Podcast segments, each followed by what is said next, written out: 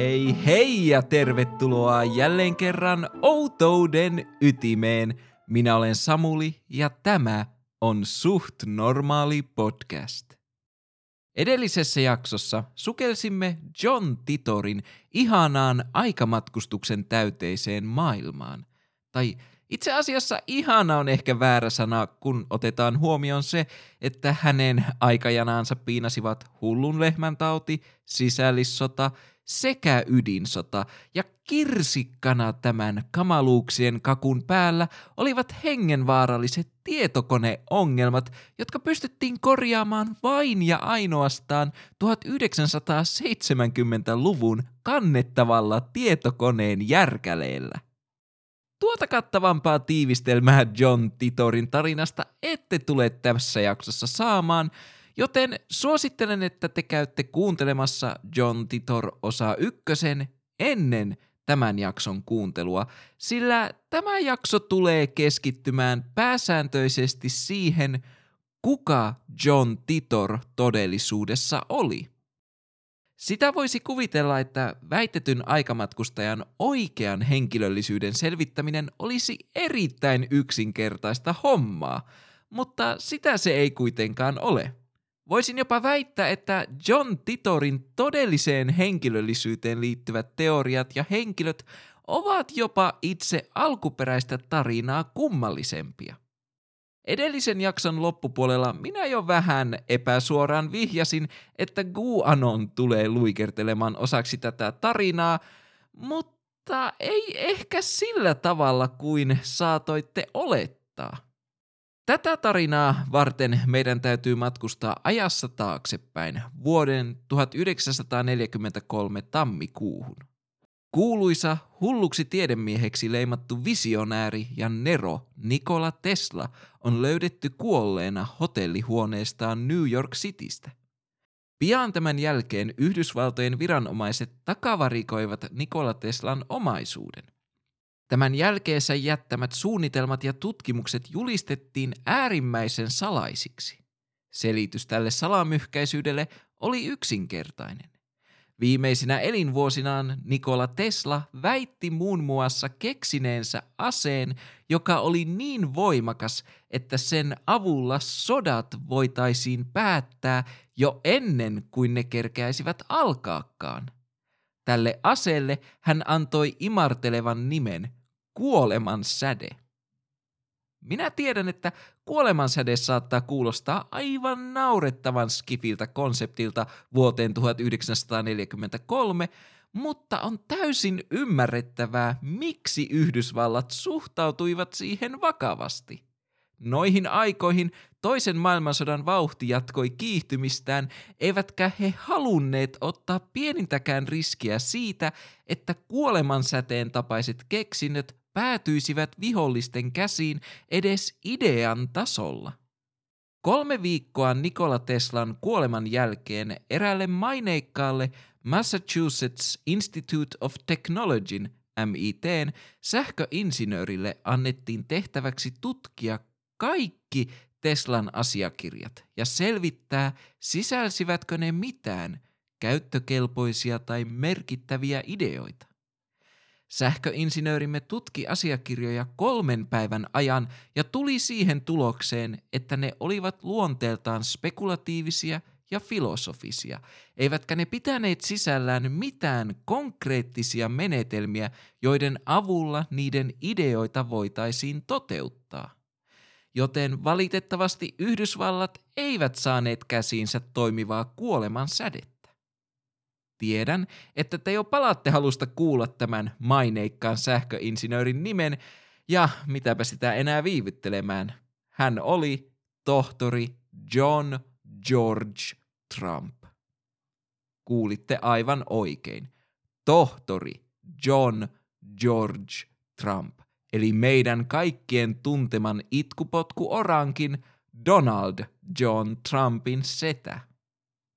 Minun on yhä jotenkin hirveän vaikea yhdistää nimeä Trump minkäänlaiseen viisauteen tai pätevyyteen, mutta niin se vaan on, että Donald Trumpin setä oli aidosti oikeasti arvostettu ja kunnioitettu fyysikko ja sähköinsinööri, joka sai jopa kunniamerkin Britannian kuninkaalta Yrjö kuudennelta.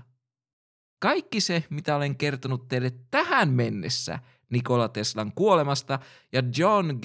Trumpin tekemistä tutkimuksista, on ollut täysin totta.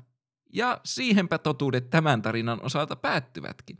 Mutta onneksi Tämä ei ole ongelma eikä mikään, sillä me matkaamme pian paikkaan, jossa todisteilla tai logiikalla ei ole mitään merkitystä.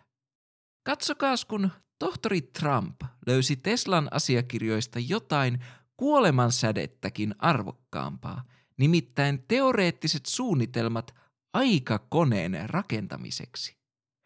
Vuosien kuluessa tohtori Trump onnistui luomaan näiden suunnitelmien pohjalta täysin toimivan aikakoneen ja hän jakoi tiedon tästä koneesta vain ja ainoastaan yhdelle henkilölle. Hänen rakkaalle ja lainausmerkeissä äärimmäisen viisaalle veljenpojalleen Donald Trumpille. Tohtori Trumpin kuoltua vuonna 1985 hän jätti aikakoneensa Donaldille, joka puolestaan päätti piipahtaa tulevaisuudessa.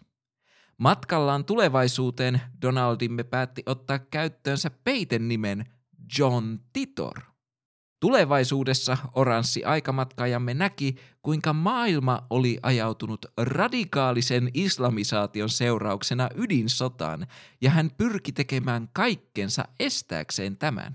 Ja kuten kaikki kunnon profeetat, hän meni huutamaan varoituksiaan internetin foorumeille, joissa kukaan ei koskaan valehtele tai esiinny muuna kuin omana itsenään. Valitettavasti hänen väitteensä aikamatkustajuudesta sai vastaansa internetin massoilta perinteisen ja vitut olet lol xd vastaanoton. Niinpä trumpettimme päätti kokeilla uutta taktiikkaa ja hän hyppäsi takaisin aikakoneeseensa – Tällä kertaa hän ei yrittänyt varoittaa ihmisiä, vaan hän auttoi nuorempaa itseään luomaan yhden maailman mahtavimmista kiinteistöimperiumeista ja takasi sen, että hänestä tulisi Yhdysvaltojen 45. presidentti ja ihmiskunnan pelastaja. No mutta Samuli, mitä todisteita sinulla on tälle väitteelle aikamatkustavasta Donald Trumpista? Todisteita? Todisteita? Enkö minä juuri aiemmin sanonut, että meillä ei ole enää tarvetta todisteelle ja logiikalle? Jos nuo kaksi asiaa otetaan tähän mukaan, niin tämä ei käy enää millään tavalla järkeen. Ei sillä, että se olisi käynyt muutenkaan järkeen, mutta tiedätte mitä tarkoitan. Minä olen tehnyt jaksoja ties minkälaisista aiheista ja minun on pakko todeta, että perustelut sille, että Donald Trump on salaisesti matkustanut ajassa käyttäen peitenimeä John Titor, ovat aivan älyttömän huteria kaikilla mahdollisilla mittakaavoilla. Näiden rinnalla jopa levitaatioseksi karvaisen Michelin miehen kanssa kuulostaa täysin varteen otettavalta faktalta – Tähän alkuun todettakoon, että Donald Trump, niin kauhea ja inhottava ihminen kuin hän onkin, on yksi lahjakkaimmista huijareista ja paskan puhujista, joita olen koskaan nähnyt. Hänellä on harvinainen kyky suoltaa ulos niin aivotonta sontaa kuin olla voi, ja silti ihmiset pitävät häntä nerona. Hänellä on kyky ajaa huimat kolme kasinoa konkurssin Atlantic Cityssä, kaupungissa, joka tunnetaan nimenomaan menestyksekkäästä uhkapeliteollisuudestaan, ja silti ihmiset pitävät häntä voittamattomana bisnesnerona. Donald Trump on kuin moderni kuningas Midas, mutta sen sijaan, että hänen kosketuksensa muuttaisi asiat kullaksi, hän muuttaa ne kullanväriseksi paskaksi, jonka hänen kannattajansa tulkitsevat olevan kultaa. Se, minkä me näemme huijaamisena, tyhmyytenä ja epäonnistumisena, Trumpin kannattajat näkevät totuudenmukaisuutena, nerokkuutena ja onnistumisena, eikä ole ollenkaan yllättävää, miksi tietyllä osalla Trumpin kannattajista John Titorin tarinan palikat loksahtavat täydellisesti paikalleen. Tuon pauhaamisen jälkeen saan varmaan taas muutaman sähköpostin, jossa minua syytetään vasemmistopropagandaksi, mutta nyt kun olen saanut tuon ulos systeemistäni, me voidaan syventyä näihin Trump on yhtä kuin Titor todisteisiin. Donald Trumpilla on ollut tapana käyttää silloin tällöin peitennimiä. Esimerkiksi 1980-luvulla hän käytti nimeä John Barron esiintyessään Trump-organisaation edustajana.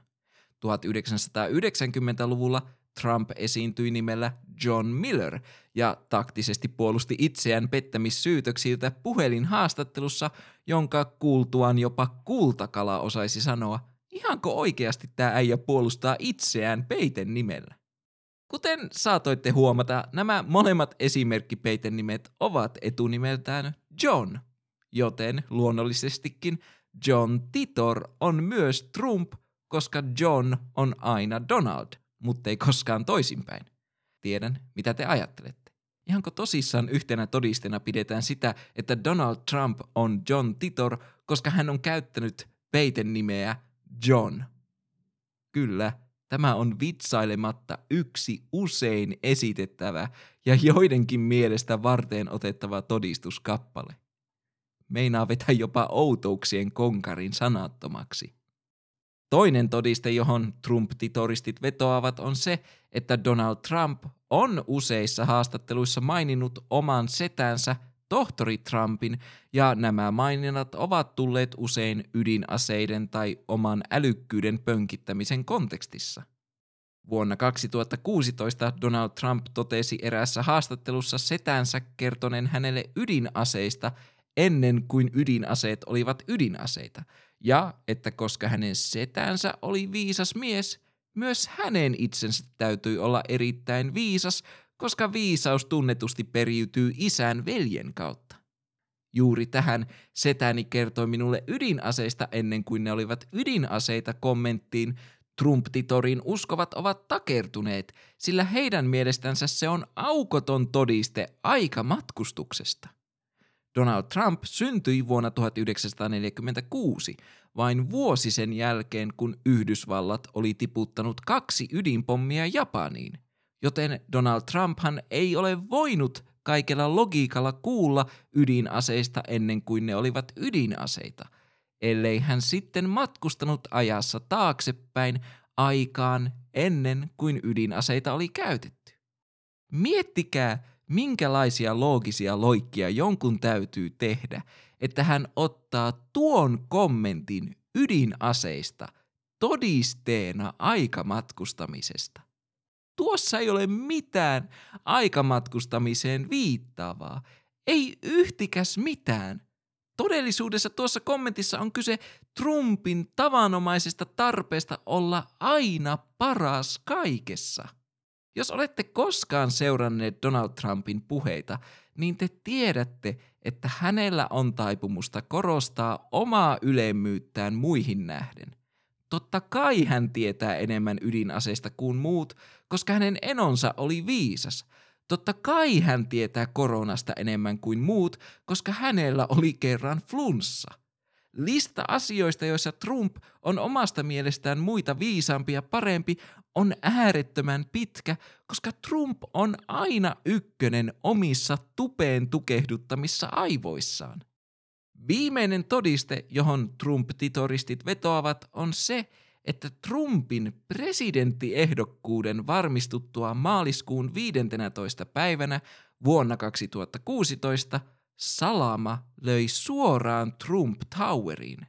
Tämä on väitetysti merkki siitä, että hän joko matkusti tuona hetkenä ajassa taaksepäin tai että aikaympyrä on sulkeutunut miten Trump olisi voinut matkustaa tuolloin ajassa taaksepäin, kun hän oli vastaanottamassa ehdokkuuttaan, sitä ei kukaan osaa sanoa, eikä myöskään sitä, miten aikaympyrä on voinut sulkeutua, kun kyseessä on aikamatkustus, joka synnyttää aina uuden aikajanan, eikä täten luo mahdollisuutta aikaympyröille.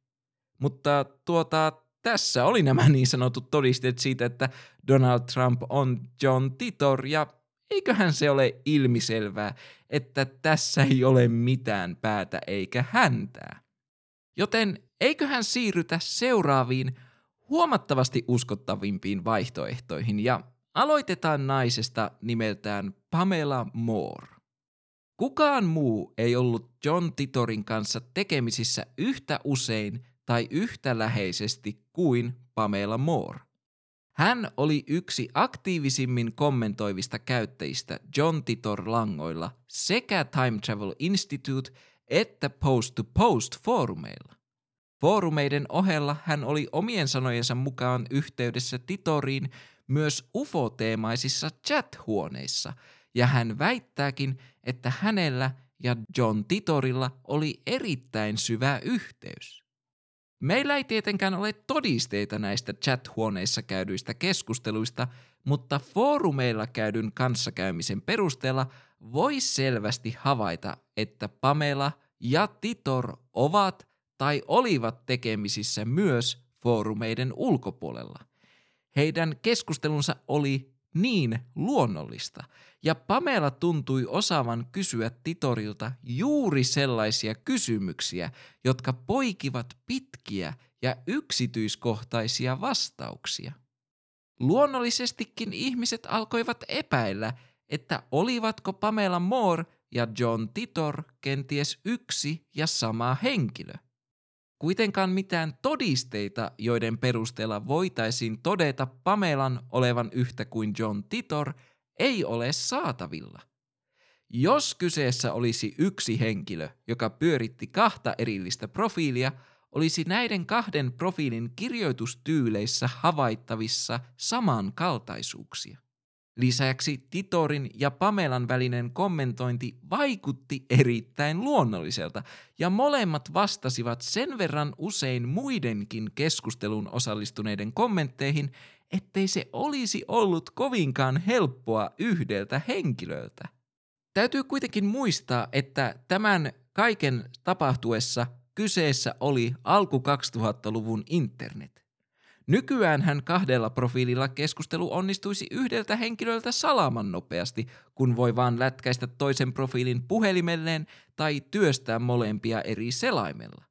Mutta alku 2000-luvun internet-yhteydetkin olivat sen verran hitaita, ettei kahdella profiililla keskustelu ollut järkevää tai nopeaa, puhumattakaan siitä, miten tönkköä itse teknologia oli. Pamela Moore ei siis mitä todennäköisemmin ole ollut John Titor, ja jos hän olisi vain joku satunnainen Titorin kanssa keskustellut henkilö, niin tuskin toisin häntä esille tässä jaksossa. Pamela Moore on kuitenkin avain John Titorin todellisen henkilöllisyyden paljastamiseen, mutta ei nyt mennä vielä asioiden edelle, sillä minusta meidän kannattaa tutustua hieman tarkemmin Pamelan ja John Titorin suhteeseen. Polttavin kysymys monen meistä mielessä on, miksi Pamela oli ylipäätään kiinnostunut John Titorista. Vastaus tähän löytyy yllättävästä paikasta ja seuraavaksi siteeraan itse Pamelaa. Totuus on se, että näin vuonna 1998 yksityiskohtaisen unen aikamatkustajasta. En muistanut tarkalleen, milloin näin kyseisen unen, kun aloin puhua Johnin kanssa, mutta muistin tuon unen. Unessani olin autossa aikamatkalla miehen kanssa, ja Johnin kertomukset olivat täsmälleen samanlaiset kuin unessa näkemäni. Ennen lähtöään hän sanoi, että hänen oli pysähdyttävä vuoden 1998 huhtikuuhun. Otin esille muistinpanovihkoni ja sen yläosassa oli päivämäärä huhtikuu 1998. Suuni loksahti auki. Sitten kerroin Johnille unestani. Sitä olisi voinut kuvitella, ettei tässä jaksossa mentäisi aikamatkustamista oudommaksi, mutta tässä sitä nyt ollaan enkä minä oikein tiedä, mitä minä voisin tähän sanoa, muuta kuin sen, että aikamatkustaminen toisten uniin on käytännössä kaksi Christopher Nolan leffaa yhden hinnalla. Pamela Moore uskoo tämän unensa ja Titorin kanssa käymiensä keskustelujen perusteella, että John Titor oli aidosti ja oikeasti aikamatkustaja. Nämä unin aikamatkustamiset tai kahdenväliset keskustelut eivät suinkaan ole ainoita todisteita, joita Pamela Moore esittää todisteeksi John Titorin aikamatkustamisesta. Muistanette varmaan edellisestä jaksosta, miten tämä John Titorin tarina alkoi vuonna 1998 Coast to Coast AM radio-ohjelmiin lähetettyjen faksien muodossa. Pamela Moorella on nimittäin erittäin omalaatuinen teoria näihin fakseihin liittyen. Yksi asia fakseissa, joka oli niin outoa, oli se, että kukaan ei muistanut niitä vuonna 2001, vaikka ne olivat ilmeisesti vain muutaman vuoden vanhoja, vuodelta 1998. Kukaan ei huomannut yhteyttä, kun John oli täällä. Eivät edes kovapäiset Art Bellin fanit. Luulisi, että edes yksi heistä olisi muistanut ne. Niitä ei edes löydetty ennen kuin John lähti, aivan kuin ne olisivat maagisesti vain ilmestyneet aikajanalle. Eli jos mä ymmärsin oikein, Pamelan mukaan John Titor ei ollut lähettänyt fakseja Coast to Coast AMin ennen kuin hän oli jo kertaalleen poistunut aikajanaltamme vuonna 2001. Sinälläänhän tämä on hyvä teoria, mutta Titorhan sanoi itsekin, että siinä vaiheessa kun hänen aikakoneensa saapuu tiettyyn aikakauteen, syntyy täysin uusi aikajana.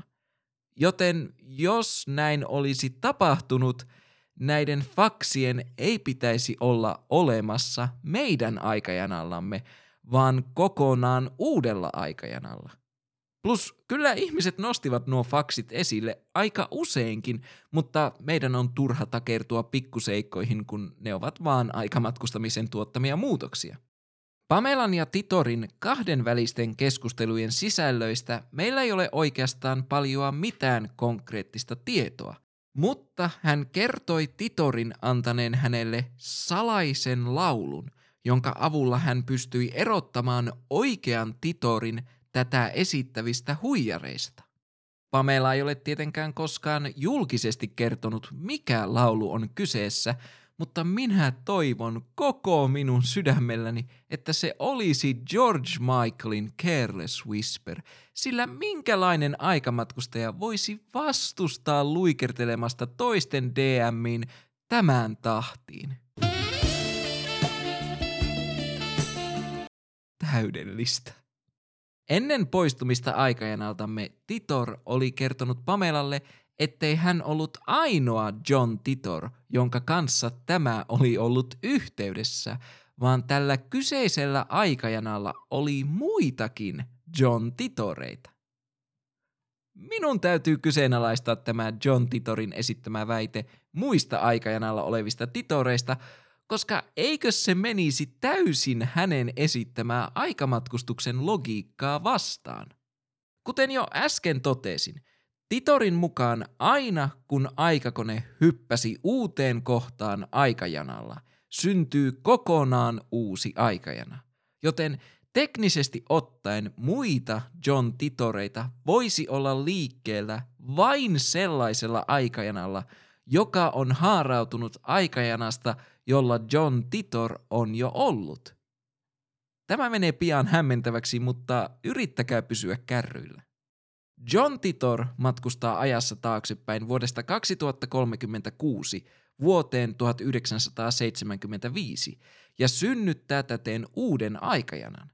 Tämän jälkeen hän matkustaa ajassa eteenpäin vuoteen 1998, synnyttäen jälleen uuden aikajanan, jossa hän on vierailut sekä vuodessa 75 ja 98.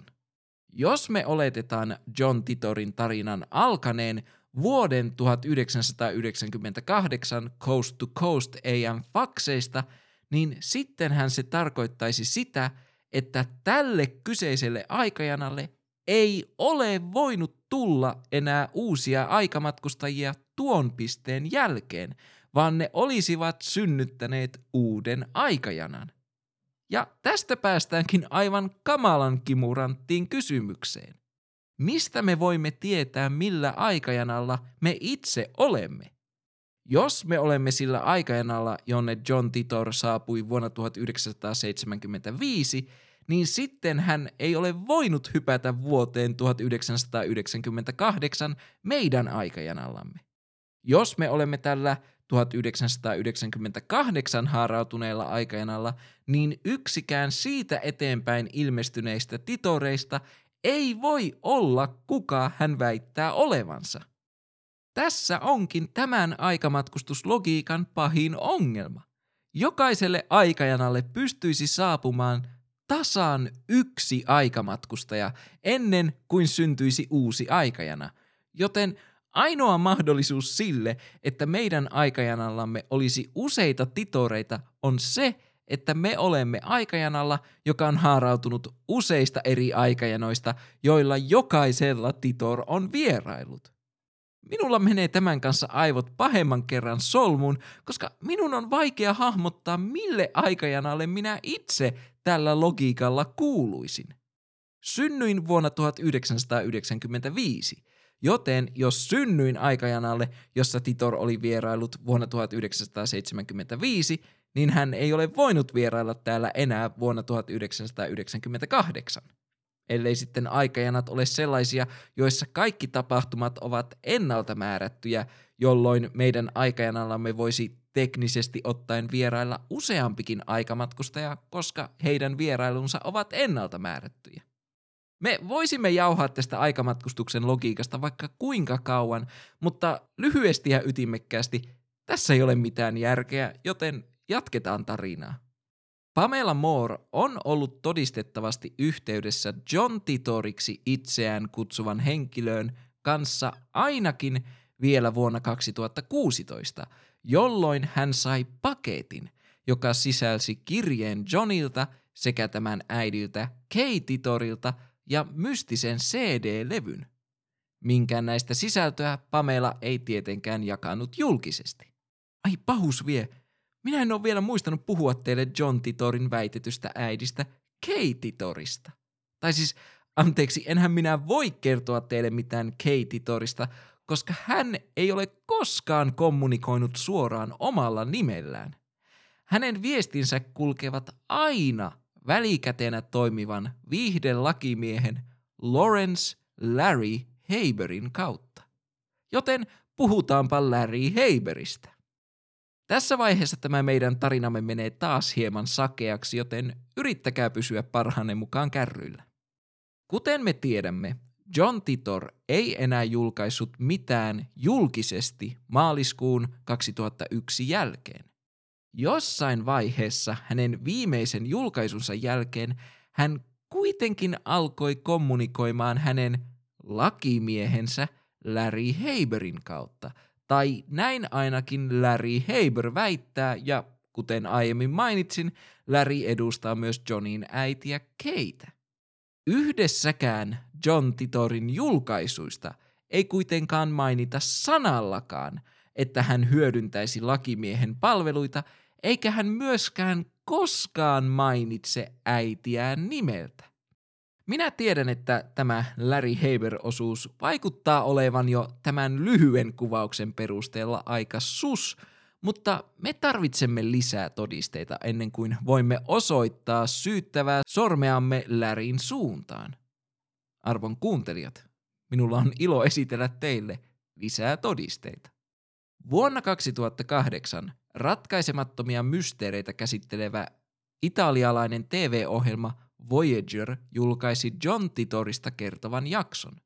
Tätä jaksoa varten he olivat palkanneet avukseen Mike Lynch-nimisen yksityisetsivän. Tämän ohjelman tekijöillä oli ihanan maanläheinen tapa selvittää, oliko John Titor todellakin ollut olemassa.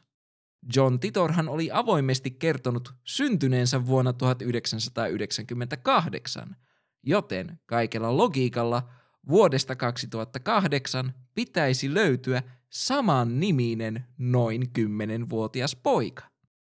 Teitä ei varmaan yllätä kuulla, että yksityisetsivämme ei onnistunut löytämään mitään todisteita, jotka viittaisivat John Titor-nimisen miehen tai pojan olemassaoloon. Joten tässä oli kaksi vaihtoehtoa.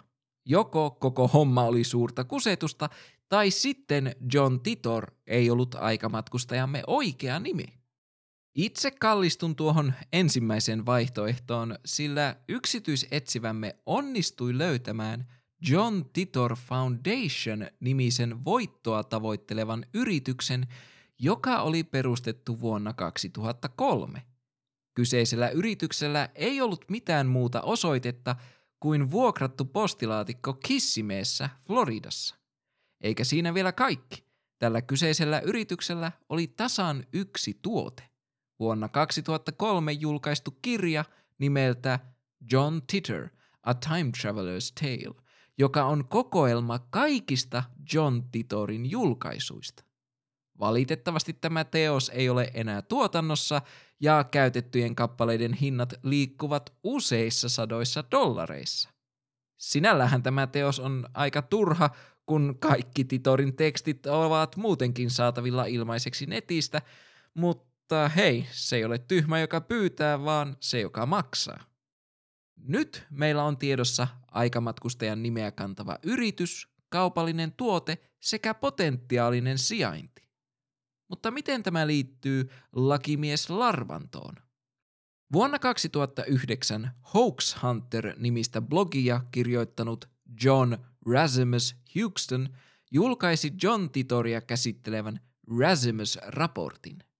Tässä raportissa hän toteaa, että Post to Postille kommentoineen John Titorin IP-osoite sijaitsi maantieteellisesti Floridan Osealan piirikunnassa, jonka hallintokeskus on sattumoisin Kissimeen kaupunki.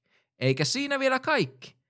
John Rasimus onnistui myös selvittämään John Titor Foundationin toimitusjohtajan identiteetin, ja kas kummaa, sehän oli Larry Haber. Näiden tietojen tultua ilmi aiemmin mainitsemani yksityisetsivä Mike Lynch tuli siihen tulokseen, että John Titorin tarinan takana on ollut Larin lisäksi tämän veli IT-asiantuntija Maury Haber. Vuonna 2013 kuvioihin ilmestyi kolmas Haberin veljeksistä nimeltään Arthur, ja veljesrakkauden nimissä hän heitti molemmat veljistään bussin alle ja kertoi John Rasimukselle, että Larry ja Maury olivat John Titorin tarinan takana. Larry Haber luonnollisestikin kiistää olleensa The OG John Titor ja yllättäen olen hänen kanssaan samaa mieltä.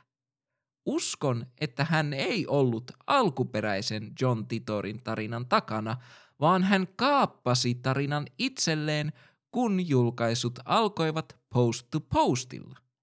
No mutta Samuli, miten voit olla varma tästä? Kuulen teidän kysyvän. Vuosien varrella useat kymmenet ihmiset ovat väittäneet olleensa John Titorin tarinan luojia. Kuitenkin vain yhdellä näistä henkilöistä on sen verran mehevä ansioluettelo, että hän voisi hyvinkin olla yksi John Titorin tarinan tekijöistä, ja hän on mies nimeltään Joseph Matheny. Joseph Matheny on yhdysvaltalainen taiteilija sekä transmediallinen tarinan kertoja. Transmedia-termillä viitataan toisiinsa liitettyihin mediasisältöihin, joita jaetaan eri alustojen välillä ja joiden tarkoituksena on luoda yhtenäinen viihdekokemus. Joseph Matheny tunnetaan parhaiten työstään Ongs Hat-nimisen narratiiviprojektin parissa 1980-luvulla.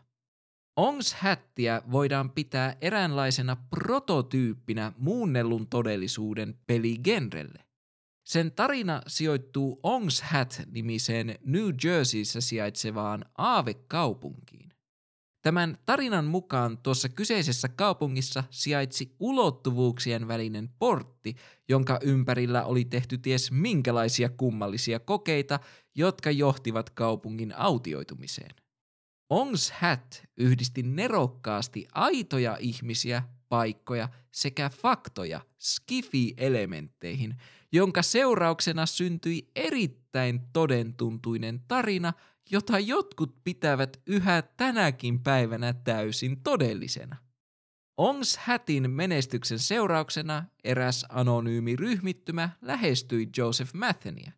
He olivat erittäin vaikuttuneita Ongs Hätistä ja he kysyivät, olisiko Joseph Matheny kiinnostunut toimimaan konsulttina heidän kehitteillä olevassa narratiivisessa projektissa, jonka me tunnemmekin paremmin nimellä John Titor.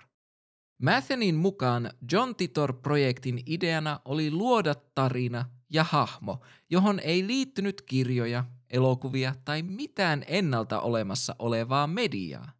Projektissa mukana olleet henkilöt olivat kaikki kiinnostuneita kansantaruista ja he näkivätkin internetin hyvänä välineenä luoda uudenlaisia kansantaruja.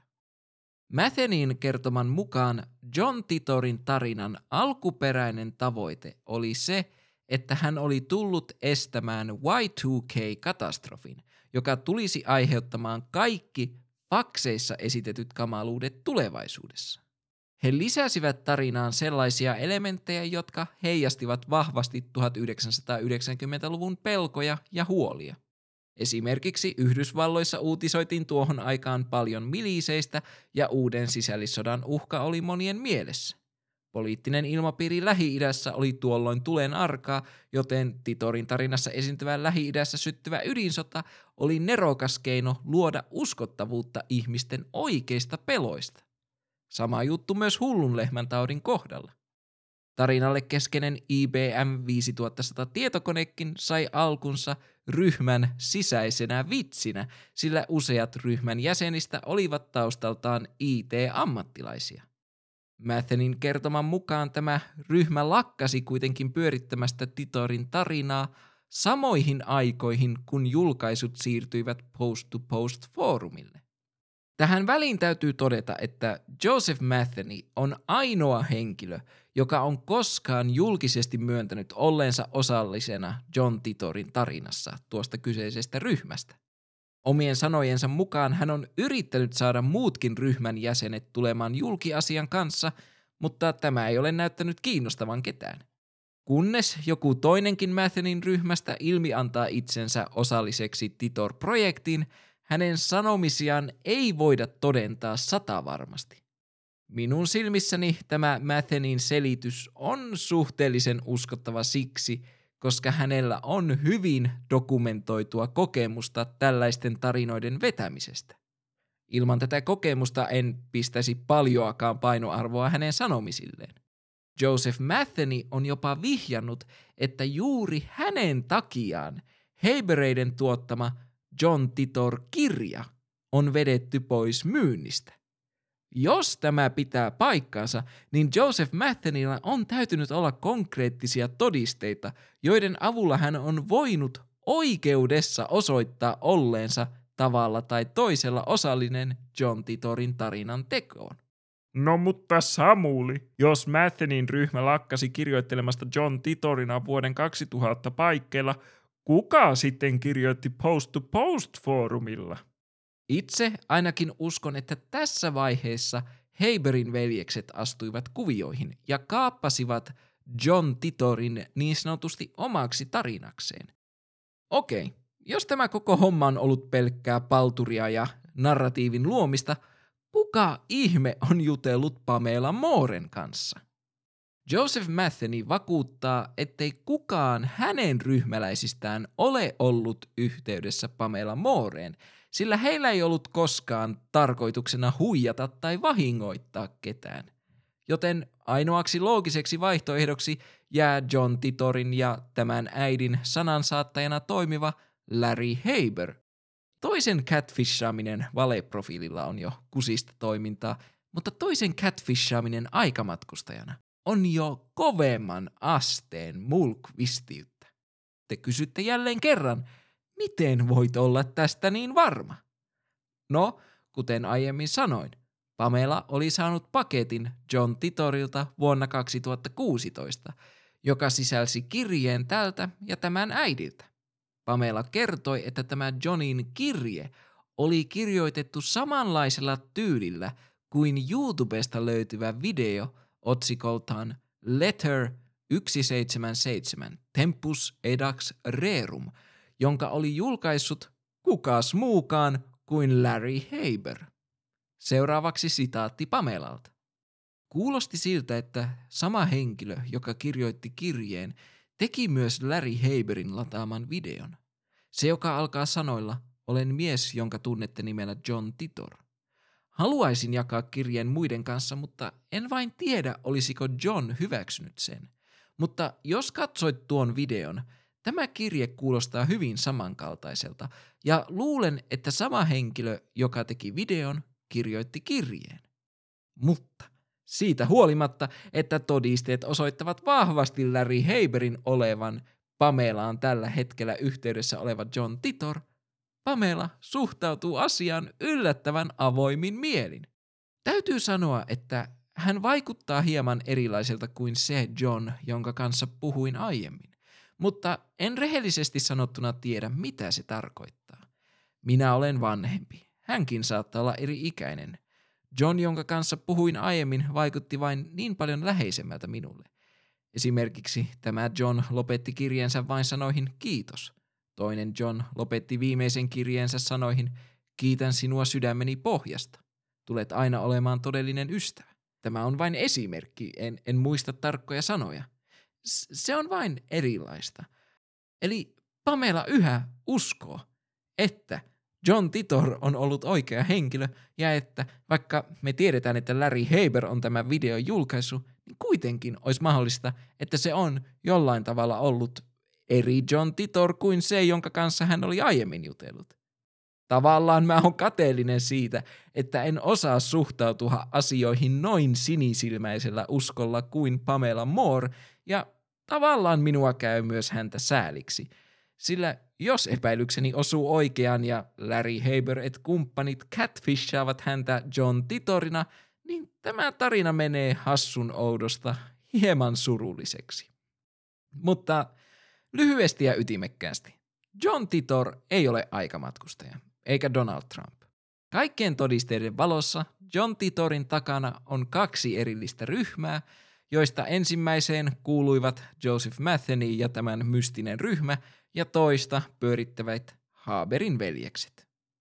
Jos yleisössäni sattuu olemaan aikamatkustajia, niin tulkaa kertomaan minulle kokemuksistanne Instagramiin at ja hei, painakaa siellä sitä seuraa näppäintä ja jos haluatte lisää suht normaalia kuunneltavaksi, kannattaa hypätä Patreonin puolelle, sillä siellä saatte neljällä eurolla kuukaudessa kiitettävän määrän lisäsisältöä, kuten ratkiriemukkaat suht normaali suupalat ja tämän podcastin edeltäjän Bökästin.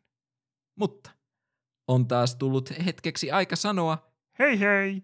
mutta onneksi me tapaamme taas pian outouden ytimessä.